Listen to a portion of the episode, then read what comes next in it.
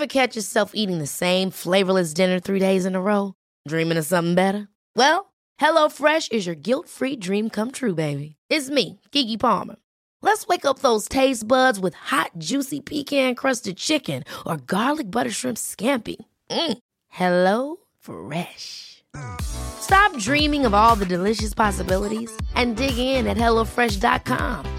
Let's get this dinner party started.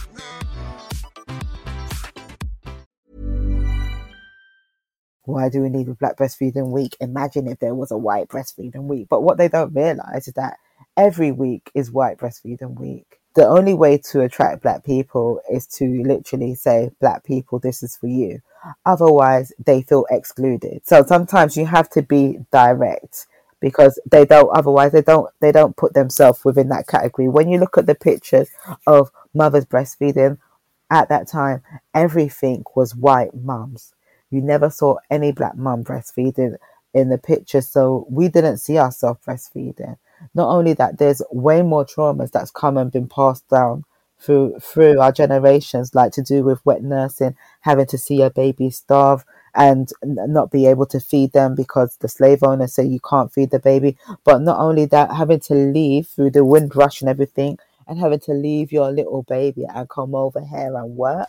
You are listening to the Dope Black Mums podcast. I am so excited to be joined by Ruth Dennison from One to One Doula.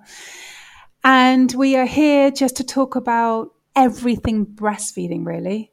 Black Breastfeeding Week, Black breastfeeding barriers, the just the big issues with breastfeeding and what the big what the big hoo ha is really. I just I feel there's so much um, weight to breastfeeding and you know feeding a baby in general. So just getting started at the beginning. Mm-hmm. Have you breastfed? Yeah, I breastfed all of my babies. I did. So I've got three and I've breastfed all of them. But I was lucky that I was actually working within the field before I had any babies, so I knew more. You knew where about, it was at. Yeah, I knew what the importance of it, and I already aimed to breastfeed. Um, so yeah, so um, it's it seemed to have I wouldn't say it came easy because I knew what I was doing. I knew how to troubleshoot what I was doing to make sure that things was okay with breastfeeding. Yeah. And with your title as like breastfeeding specialist and everything you do in the breastfeeding world, mm-hmm. how do we how do women come to you and come into your service, your expertise? Yeah, so most of the time is um, either not knowing that baby's um, if baby's feeding okay, having sore cracked nipple nipples, um, you know, baby never seeming satisfied, problems with weight gain. So these are the main reasons why um, ba- mums, mums seem to find me and to come to me for breastfeeding support. And um, yeah, so those are the main reasons. Right. Most most of it is to do with like tweaks, like to do with the positioning and attachment, which could lead to other issues with baby. Um, but yes, a lot of the time is to do with um, those few things that I've just mentioned. And you said you breastfed all of your babies, and obviously you knew what to do because you were in the field. So, is anybody in particular that supported you through your journey? No, I haven't.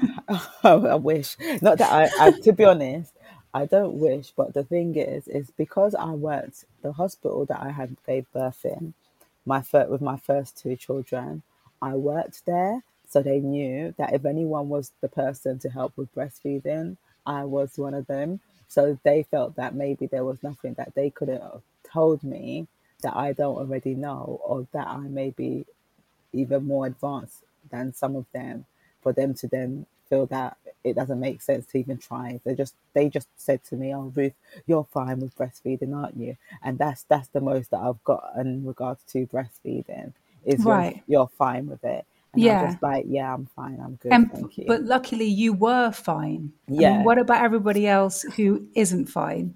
Exactly. What happens for them? Exactly. And um, but I would say like there was one point when I actually did need some kind of um it wasn't it wasn't so much support but it was like some reassurance and i did need my management from my side from the ward side to come to the special care unit to tell them that what i was feeding my baby was adequate enough for my baby because my son had to go to special care because he wasn't well.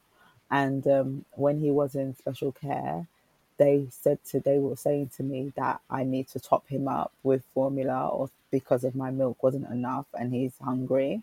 And I was like he I was trying to reassure them that my milk is enough and that my breast like colostrum would help him more than the formula.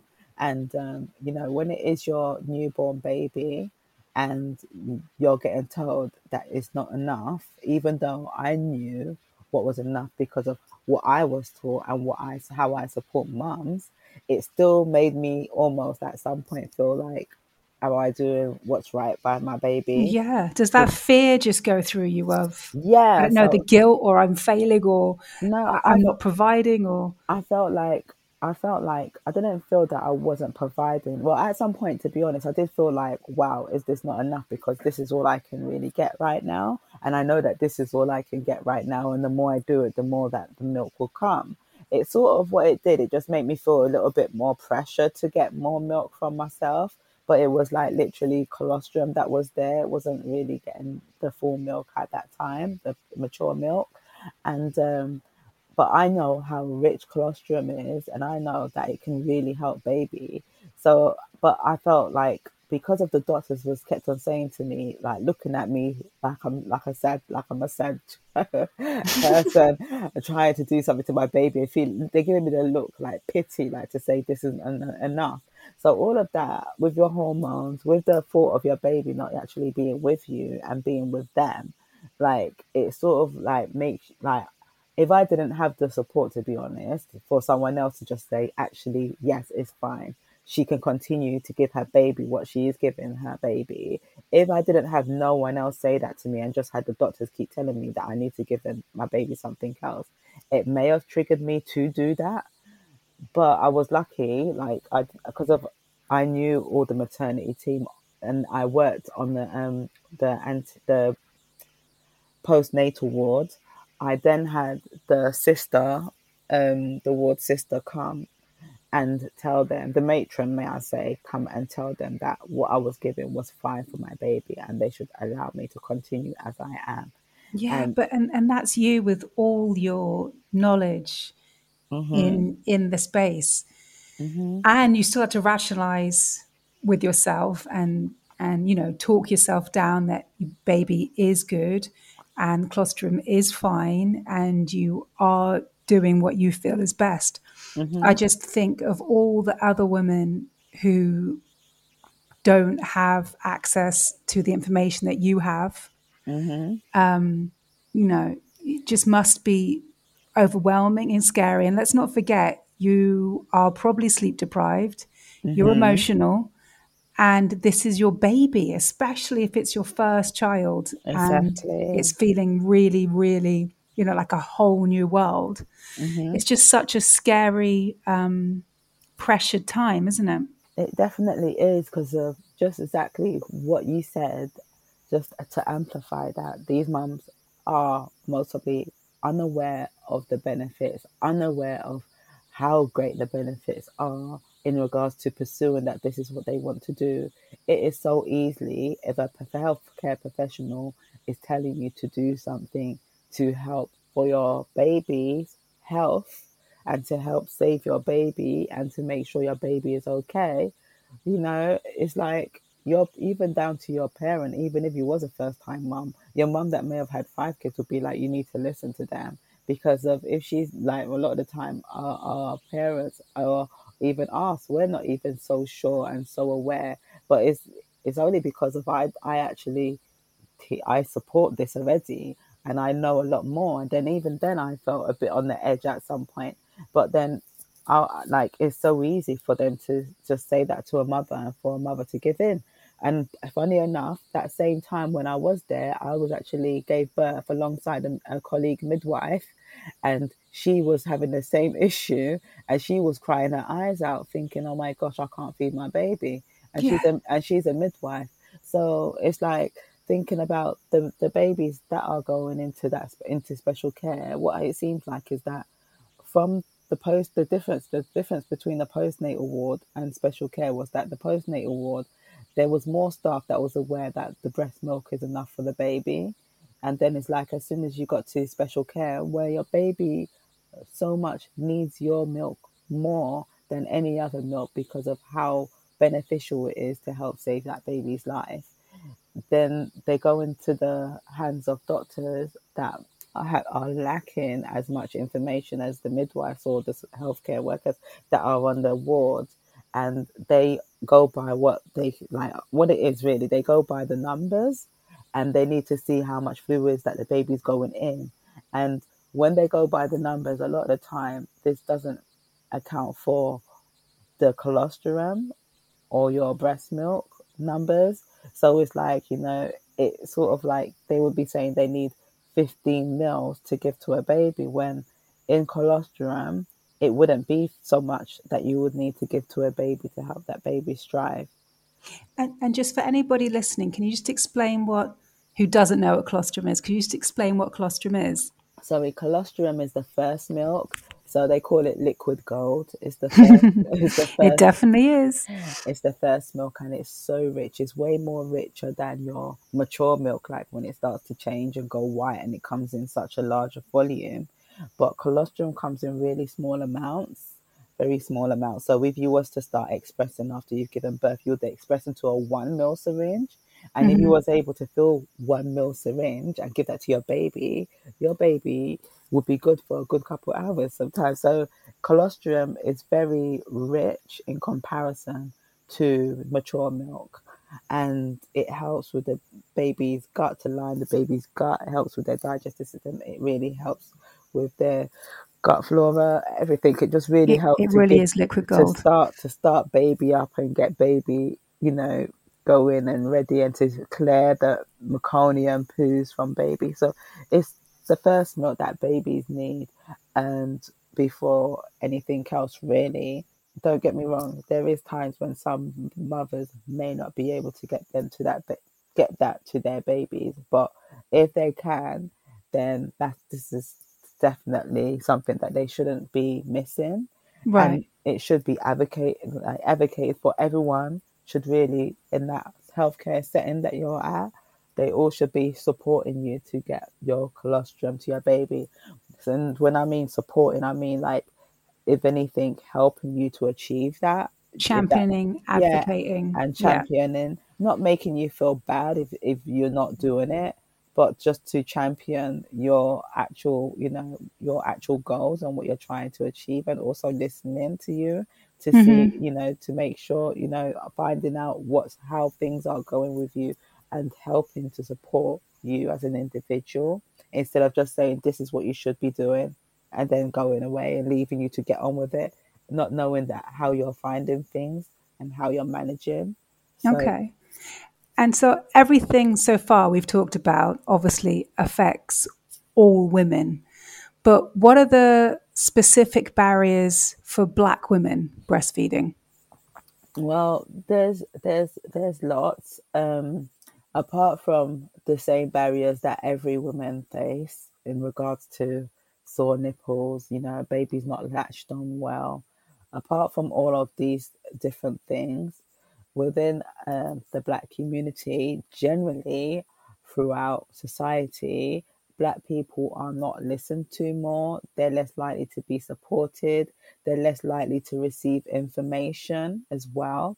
So there's all these barriers that black people have. So a lot of the time when black um, black people are going into um, give birth or to going in to start um, feeding their baby they are lacking some a lot a lot of information in regards to breastfeeding um in regards to the benefits for themselves in regards to the benefits for their babies in regards to how to know if breastfeeding is not going well or if it is going well so when they are lacking this information it doesn't really give them a good start and um, also in regards to that is there, you know, we could say, you know, just like everybody else, you know, there's antenatal classes. Yes, there is antenatal classes, and it would be amazing if you was able to see more black mothers going into antenatal classes. But when there is a majority of white women in the antenatal classes and um, or may I say white people and then black people come to their classes a lot of the time that they are the minority within these groups. And when they're even even sometimes in a black community and a community that has lots of black people or people of color um, they can still be the minority within these groups. And when they are in these groups they then go through the same systematic i would say racism and biases that they go through all their life so sometimes being in that space and being the minority and getting asked questions which has been stereotyped for black families like absent fathers this this is the stereotypes of absent fathers or aggressive um, parents and stuff like that. When you sometimes are still being spoken to with these biases and stuff like that and you feel that vibe you don't feel that you fit in in that space so you take yourself away. You may have done one class and not gone back. So that sometimes could be some of the reasons why some of the mums are not getting the information around how to receive or what you know all the all the information around breastfeeding and the support that is available to them. And do you think there are any well, there's cultural barriers, but do you think there's any generational barriers? Like my mm-hmm. background is Jamaican, mm-hmm. and I definitely feel like growing up and, and remembering all of the elders around me speaking that um, powdered milk mm-hmm. and it definitely felt like a status thing. It definitely felt like mm-hmm. I look at me, you know, I can afford this this yeah. milk. Mm-hmm. This like I'm getting the best milk for my baby. I'm getting this yeah. this bottle milk, this formula, this powdered milk, rather than kind of like how people used to be, like used to be you used to be looked down upon if you grew vegetables, like you're too poor Mm-hmm. Kind of the same vibe. Like it's just that you, it's just a status thing to be able to provide your baby this fancy, fancy milk. When yeah, obviously we know the mm-hmm. benefits of breast milk, but it, it really felt for me from the conversations I remember growing up and just around when I was around that generation, um, a status thing. Did, do you think that comes yeah. into play at all? Oh, de- I think it definitely does. Um, it does come into play. I think it might be slightly less now. Yeah. The reason why it's, it's less now because more white families are breastfeeding, and when black people notice that more white families are breastfeeding, but they're not shown to be the lower class, then they must think to themselves, well, it's not so much of a status thing now in regards to having the formula. Maybe like our generations before us definitely but and then the same time it's our generations before us is the ones that are influencing us now as well. So um but i think i think it could still be it could still be playing an effect to people that don't know the benefits mostly but i feel that when you do know the benefits for mother and child, I don't think it's it doesn't become a status thing anymore in regards to I want to make sure that people feel that I've got money in regards to I can actually formula feed. But the ones that do feel that way, that I can formula feed and I don't need to um, breastfeed because I've got the money to provide for that, I feel that those are the, the, the ones that are actually lacking the information of mm-hmm. breastfeeding in regards to the health benefits. Because if they did know the health benefits, I believe that they will be trying at least, they will try their best to have that breastfeeding relationship with their baby. It's just getting that information out there then. I think that information can change their perspective of how they view it. Whereas without that information, yeah, they're looking at it like to say, well, am I going to struggle? Because of breastfeeding can be hard. It's so hard you know. for something that is, I think, in the movies and the books on TV, it is shown as the most natural thing in the world. It should just be so easy. Like you instinctively know what to do. Baby knows instinctively what to do. You haven't got to find a position or work it out. Everyone just knows and gets the assignment and gets on with it. But in reality, it's not like that. I mean, it is like that for some women, but the majority, it's not, is it? It, it yeah. can really be a struggle. And obviously, there's all these other things potentially. I don't know if your baby has jaundice, if you if you have mm-hmm. mastitis, if you have engorged um, breasts, yeah. if you have tongue mm-hmm. tie, all these other things again. And if you don't have the information, you could just give think up. it's you, or yeah. give up, or it's not possible, or you know, yeah, just kind of spiral. Exactly. So where breastfeeding can be hard and sometimes if if someone is fighting with the battle of uh, you know breastfeeding is difficult for them and they're struggling and their baby's crying because of if breastfeeding is difficult a lot of the time is that babies tend to not be getting enough milk from their mums in in in the knock-on effect because of it could be to do with if if breastfeeding is painful, baby may not be latching on the breast well to drain the breast, and then all of these different effects come in. And then if baby is not on the breast well to drain the breast, then baby's not feeding enough. So not only do you feel uncomfortable, either sore or engorged or having mastitis or any of these things, baby is not not feeling full as well. Just not on it. And, yeah. And, and, and that newborn then, baby cry mm-hmm. is horrific. Yeah. It no one wants to hear their baby straight cry. through to your bone. Yeah. yeah. And no one wants to hear their babies cry. It builds up a whole lot of anxiety. And then when mum has that anxiety, it's a, it's a knock on effect. So then it's like, you know, if you're not got the support to actually let you know that you know, this is the few things that you may need to do that can help you significantly to have a better feed with your baby and to continue to and enjoy it. If you don't have someone to reassure you and to support you to do that, then you're going to do what you feel that you can do to help your baby. And then you're more likely to go and have formula. And sometimes this happens with mums that do know the benefits for them and baby, but they just don't know that actually this is not normal and this is not how breastfeeding should be. So if you know that's that's so key because I remember with my first child, Blake. I didn't know what I was doing. I didn't go to any classes, didn't do any of that. I just thought, yeah, I want to breastfeed and it looks easy. So I'm going to give it a go. And it was so painful, so, so painful. But I just kept on going because I was so determined. I think you feel the pressure of obviously wanting to breastfeed. Just kept going, kept on going till my nipples were like red, raw, bleeding. Oh. And no one had picked up that my baby had tongue tie um, until I went in for a check for, I think, just a normal routine check. And she saw my bleeding nipples, then checked the baby, and then saw, okay, there's tongue tie here. But all the health visitors, everyone who had come in the early stages, no one saw. So I was just carrying on thinking, what else am I going to do? I have to breastfeed. And, and it was just mm. brutally painful. But obviously, then the tongue tie got cut.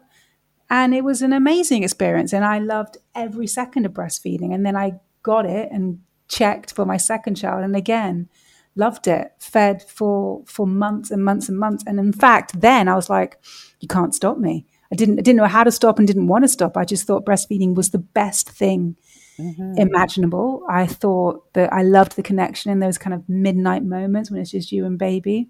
And I thought breast milk was just magical, just fixed everything. I remember Blake getting conjunctivitis and the doctor saying, drop a little bit of breast milk. I was like, excuse me, drop a little bit of breast milk. But they're like, drop a little bit of breast milk in his eye and it's going to clear it up. And it did clear right yeah. up. Yeah. Mm-hmm. Breast milk on cracked nipples clears right up. And, and it just breast milk and coconut oil became my whole, my fix for everything. Yeah. And I just, you know, I loved it. But until that tongue tie was picked up, it was incredibly painful. And then I was started to dread breastfeeding mm. and and hated, you know, that those early experiences, hated it. Yeah, and it can it can be really really difficult and painful if you don't know what to do. It, it, you know, it's you know to keep going. Then I'll say, wow, hands up to you because it can be very difficult. But the main thing is to do is as soon as you feel any kind of pain or discomfort when you are feeding, that is a signal that something is wrong and you need to have that rectified. If you can't rectify it yourself, then it's about seeking support to do so as soon as possible, preferably because if you even say for instance with you baby with your baby having a tongue tie your baby was most probably struggling as well feeding so even though you was getting sore your baby might have not had a deep latch which could mean that if they're on your nipple sometimes they're getting really small amounts at a time so what tends to happen is that they feed a lot more often and uh, you know then it just causes a knock-on effect. They're feeding a lot more often not always seeming so satisfied and you're also getting sore throughout the feeds. So it's like just to know that actually you know breastfeeding it shouldn't be painful whatsoever. Here's a cool fact. A crocodile can't stick out its tongue. Another cool fact you can get short-term health insurance for a month or just under a year in some states United Healthcare short term insurance plans are designed for people who are between jobs, coming off their parents' plan, or turning a side hustle into a full time gig. Underwritten by Golden Rule Insurance Company, they offer flexible, budget friendly coverage with access to a nationwide network of doctors and hospitals. Get more cool facts about United Healthcare short term plans at uh1.com. Quality sleep is essential. That's why the Sleep Number Smart Bed is designed for your ever evolving sleep needs. Need a bed that's firmer or softer on either side? Helps you sleep at a comfortable temperature? Sleep Number Smart Beds let you individualize your comfort so you sleep better together. JD Power ranks Sleep Number number 1 in customer satisfaction with mattresses purchased in-store. And now, save 50% on the Sleep Number limited edition Smart Bed for a limited time. For JD Power 2023 award information, visit jdpower.com/awards. Only at a Sleep Number store or sleepnumber.com. and also that your baby should be feeding like one of the things is to know that there anything between 5 to 45 minutes is classed as a normal feed so if your baby is trying to feed for an hour and more than an hour and just never seem to con- like actually seem satisfied at any point then it's worth double checking what's going on to make sure that baby has a nice deep latch and also keep an eye on your baby's nappy output so if your baby has like up to depending from their age, but it should be one for the each count of the day. So one on day one, two on day two, three on day three, up until day six. Then it'll be six on day six, six wet nappies, two poos, and that's how it should be continuously from then on. If your baby is not achieving that, then that's a bell alarm to think, is my baby getting enough milk?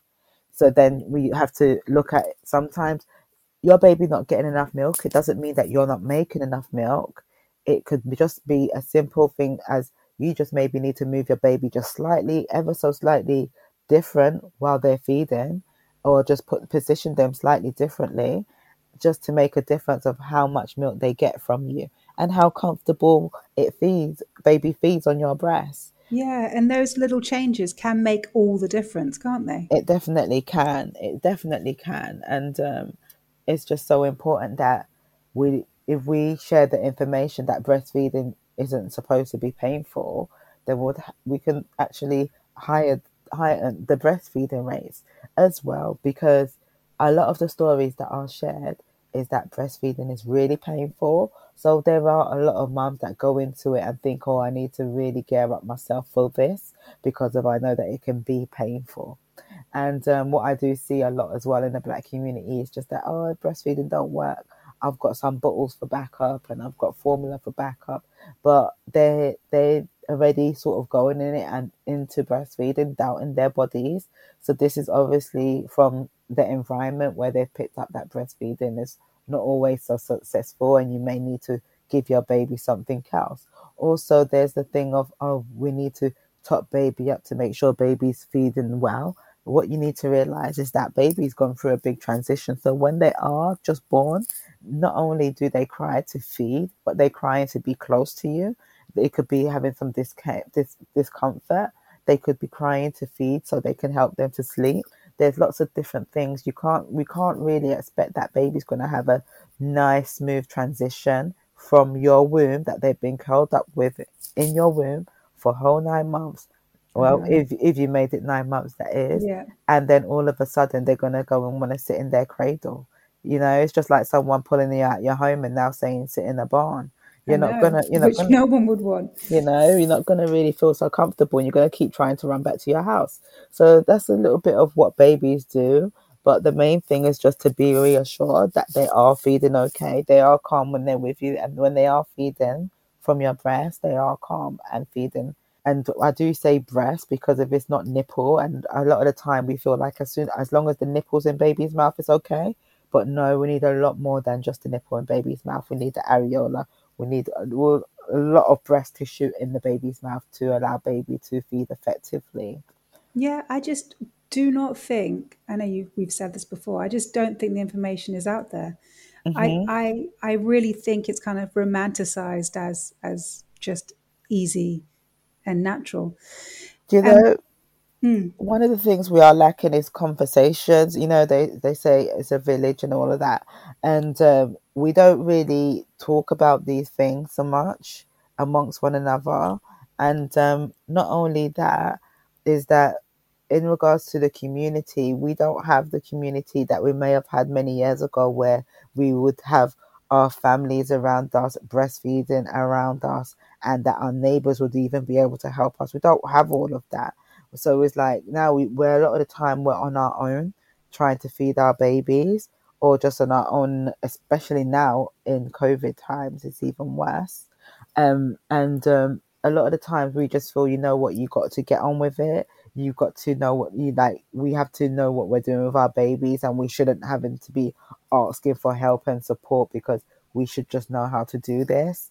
But we're not. We're not thinking, all right, I don't want to go to a professional for support, and we're not got the community. So sometimes, yes, you do because of within our community now, our older generation so much was actually most likely bottle feeding because bottle feeding got popular in the 70s.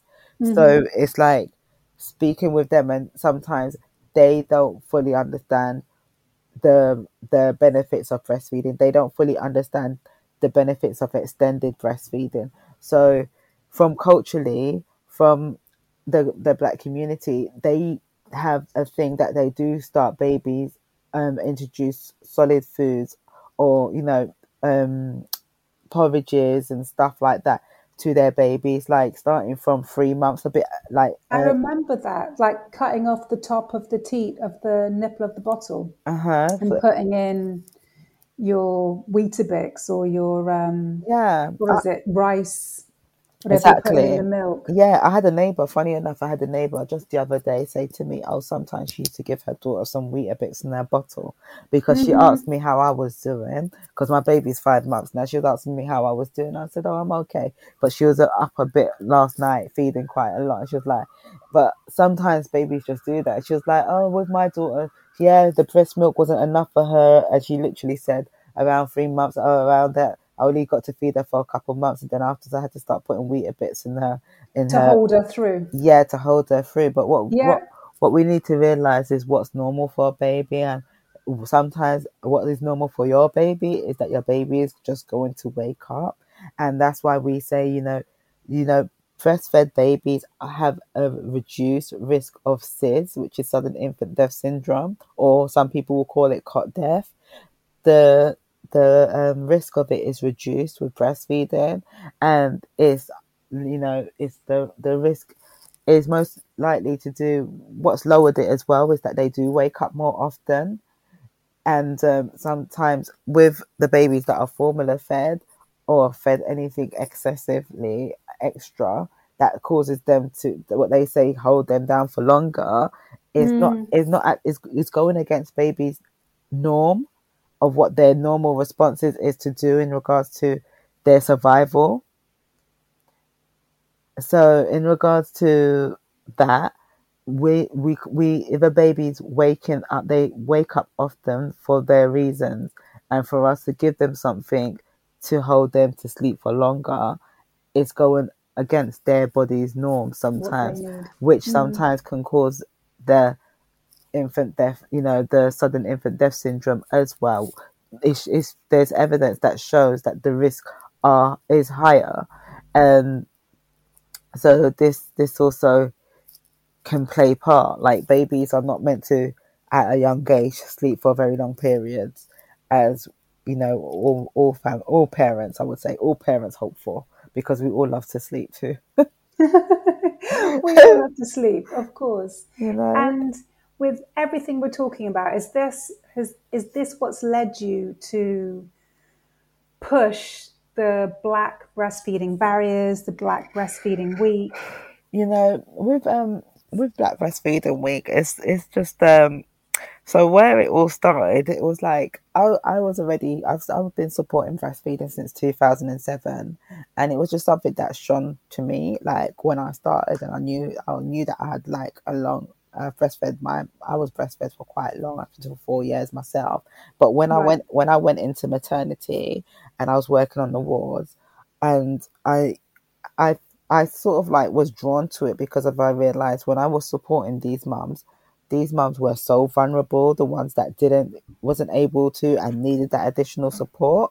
And not only that, there was a lot of babies that may have had problems with jaundice and may have been going into special care for their low blood sugar levels due to having an issue with feeding their babies. And I was just like, I was, I had that time. Uh, well, I made it that time to support them through that and to know that all right i've gone to that mother and i've helped her with something that she was sort of bawling her eyes out with and now she's smiling and her baby's okay and yeah. even though they said her blood sugar levels was low and she was worried that they was going to take her baby. We've actually turned that around and just sort of seeing how just in regards to them feeding their baby and being able to get their baby their colostrum and their milk to their baby can make a big difference on their experience of if their baby is going to be with them, stay with them, strive and go home, or if they're going to stay in longer because baby is getting poorly because mum isn't getting any milk to them, and then having to then they're they're they find an alternative and maybe go into formula just because of they're just worried about their baby's health and not knowing that actually that is not the best option unless you don't have any other option. And so like if they're if they're actually their their breasts are fine and they're able and they've got the milk is there, the colostrum is there, then why are we going to offer a perfect fine mother that is able to produce um, her her own milk? Why are you needing to offer the baby something else. So I just sort of saw that these baby these mums were very vulnerable. They were lacking in support, and to be honest, not everyone, not everyone that works in maternity is for breastfeeding. And when I say for breastfeeding, I mean not everyone feels confident in mm-hmm. supporting mm-hmm. mums with breastfeeding. Mm-hmm. And not not only that, sometimes they've gone through their own breastfeeding traumas, or yeah. and and they've literally feel that whatever you feed your baby is fine, even though they've learned differently before their job role, but they've had their experience and they may have not breastfed and they don't see it as a biggie for a mother to just go and give her baby formula and then try again later. You know, you know, so they don't they don't realize the effects that offering your baby something else can have on their breastfeeding relationship. And I just sort of like, so that where that shone on to me, that sort of grabbed my attention. And then it's when I was working privately and I started up my social media because I, mm-hmm. I, I, it was like in 2015 times, end of 2016. I started to um privately. So what my first thing was to do was to start up an organization called One to One Breastfeeding Support, which was to be was to be uh, way that mothers was able to get breastfeeding support sort of 24 hours around the clock. Um, it wouldn't have just been me. It was going to start up as an agency. And then um, afterwards, I just like, I really want to do more. And that's why I went into doulaing and I sort of combined the two. And as I started up my social media, because when you go to train as a doula, they're like, yes, you need to be on Facebook and you need to have this Instagram. They're saying how social media is the best way to draw in your clients and stuff like that. So I started up my social media, and with that, then that's when I sort of saw something pass by that said Black Breastfeeding Week, which was up in the US. So I Right. read more about. So then I looked into it more because if I was um I'm black and I'm very much into supporting breastfeeding, so I want to know what this is about, you know. So when I when I looked into it, I was like, wow, this is serious, and I just sort of reflected on how things were in the hospital I was working in, and I was like, it's true. There's like not really much of us that are well, not really much people on the breastfeeding team that is black at all, and also and that makes like all the difference. Yeah. it makes it makes all the difference. And then also in regards to who asks for breastfeeding support in the hospital, it was never black mums. You'd very Right. rarely see a black mum come to you saying, "Can someone help me with breastfeeding?" All the time, the only mothers that I majority majority of the mothers, if anything, ninety eight percent or ninety nine percent of the mums that came and asked for breastfeeding support was white mums and everyone else didn't. Um, some would try. You can see that they may have tried, but they wouldn't ask. And sometimes I've gone over to them, or I've gone over to a family member, and um, I've noticed that actually they was thinking they was breastfeeding, but now they actually are breastfeeding because of baby was just suckling on their nipples, and their nipples were really sore, but they didn't want to tell anyone. They just thought this is the way to do things This is it. Yeah. you know so um so yeah so then with with that i was like wow this is a lot so then i think the second year i think was it 2017 i was uh i it, breastfeed black breastfeeding week came back up and i was like I thought, you know what, I need to speak about this. So I made a long video, well, voice recording because of, I was cooking in the kitchen and everything. and I was like, oh my gosh, I'm Mum running. life. I know, mum life, and I was running out of hours. The day was almost done. I was like, gosh, the last day of Black Breastfeeding Week, I need to put something out there. So I quickly done a voice recording, and then I started to get some evidence about um, breastfeeding and why, why, what, what's the evidence around breastfeeding, Black breastfeeding, and I put it together because what I realized is that there is the high mortality rates within the black community, which is the highest in the black community, and that breastfeeding can reduce that significantly up to 50%. So that's that that alone is a push for why we need more black That people. alone, that, you know? that statistic is wild. Yeah. Exactly. So that that alone is a as a reason why, even though because there's no evidence done on it, there's no ever there's hardly no research that was done on race in regards to who is breastfeeding their babies. There's more research started up now, but before there wasn't. So it's like I had to go by what I know after all my years working around working within breastfeeding. I had to then amplify other people's voices and listen to other people's stories and not only that, just know what I've seen in my environment and going with that and no, looking at the statistics of the mortality rate and how breastfeeding can help to change that. I had to piece things together on the reason why. So that's why the first on in 2018 I done the first launch of Black Breastfeeding Week over here in the UK, and that's where it was why Black Breastfeeding Week because if it was the reason why why do we need it over here in the hmm. UK because I know everyone was like oh why do we need a Black Breastfeeding Week? Imagine if there was a White Breastfeeding Week. But what they don't realize is that every week is White Breastfeeding Week. Yeah. So yeah, that's all breasts matter. Exactly. Yeah. So that's why we have to. The only way to attract black people is to literally say, "Black people, this is for you." Otherwise, they feel excluded. Mm. And so sometimes you have to be direct because Yeah. they don't. Otherwise, they don't. They don't put themselves within that category. When you look at the pictures of mothers breastfeeding at that time, everything was white mums. You never saw any black mum breastfeeding in the picture, so we didn't see ourselves breastfeeding. Not only that, there's way more traumas that's come and been passed down through through our generations, like to do with wet nursing, having to see a baby starve and not be able to feed them because the slave owners say you can't feed the baby. But not only that, having to leave through the Windrush and everything, and having to leave your little baby and come over here and work and leave them. So we've sort of, as a in the black community, have learned that you have to separate from your child from Got disconnected. you have to disconnect Mm-hmm. and having to know that you have to disconnect then you couldn't even breastfeed for long you have to find a way that they could feed, eat and drink something else to survive so they can go to work and also at some point breastfeeding was even promoted towards black people because black people they they financially are not doing as well as the majority in the white white people so having that they're more needing to go to work so therefore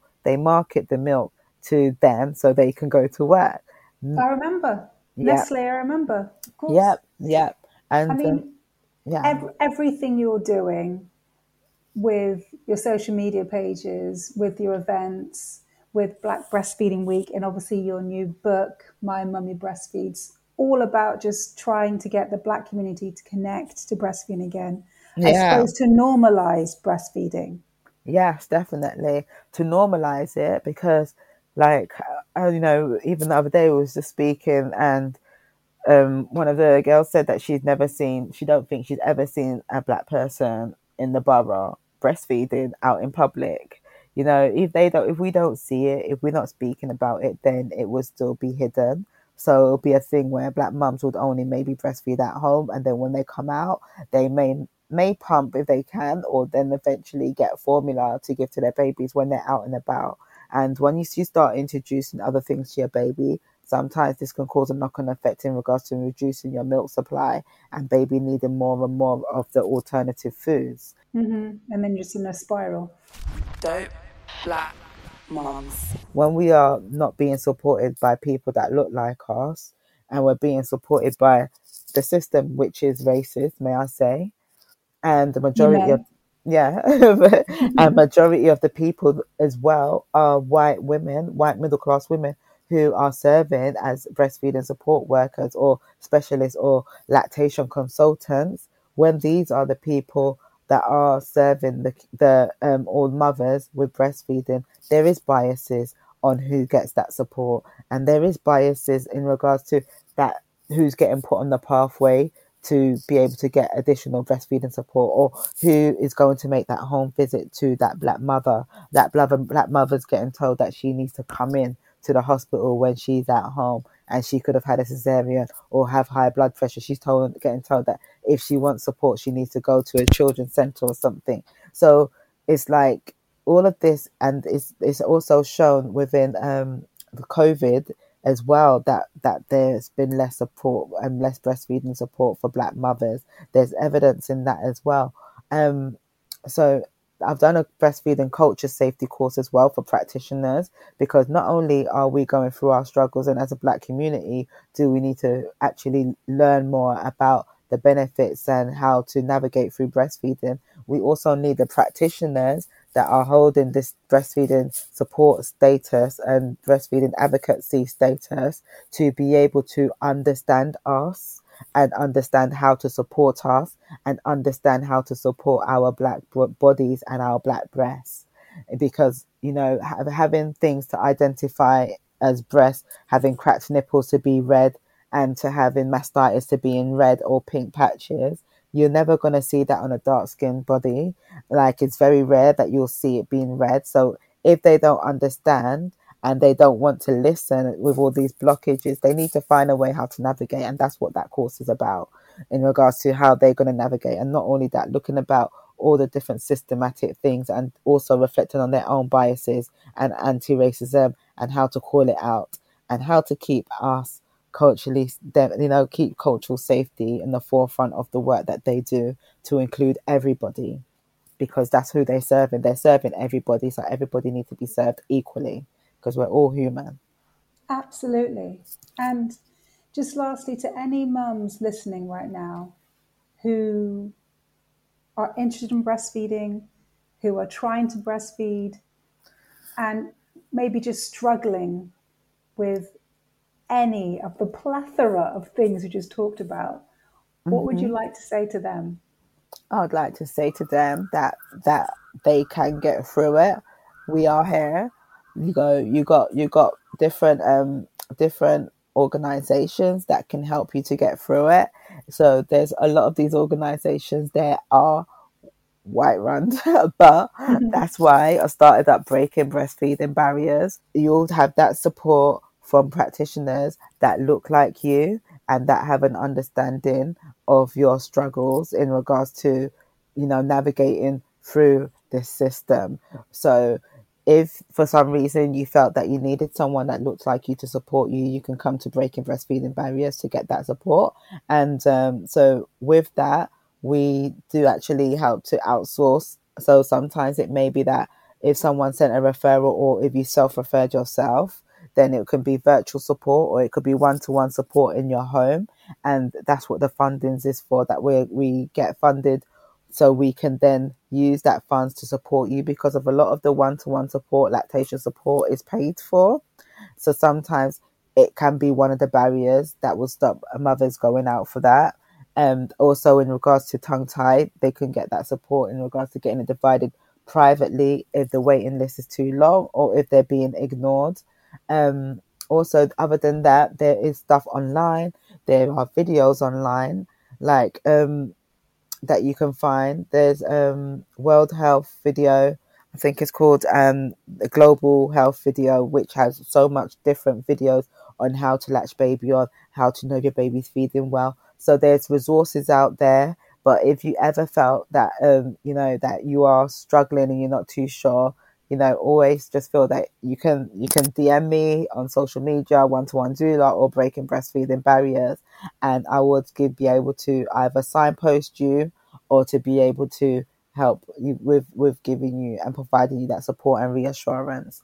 And um, yeah, there's different organisations out there as well that you can um, check in on. And yeah, just you know, the internet, Google is your friend, and use it. Don't sit there alone and just know yeah. that you know you can get through it and also as well yeah. before you do think of supplementing especially if you've got a preterm vulnerable sick baby and you know try you know you do your best but before you supplement with formula consider um, donor milk do consider it because of it is more beneficial for your baby and your baby has a higher survival rate to use donor milk than it is to use cow's formula powdered milk.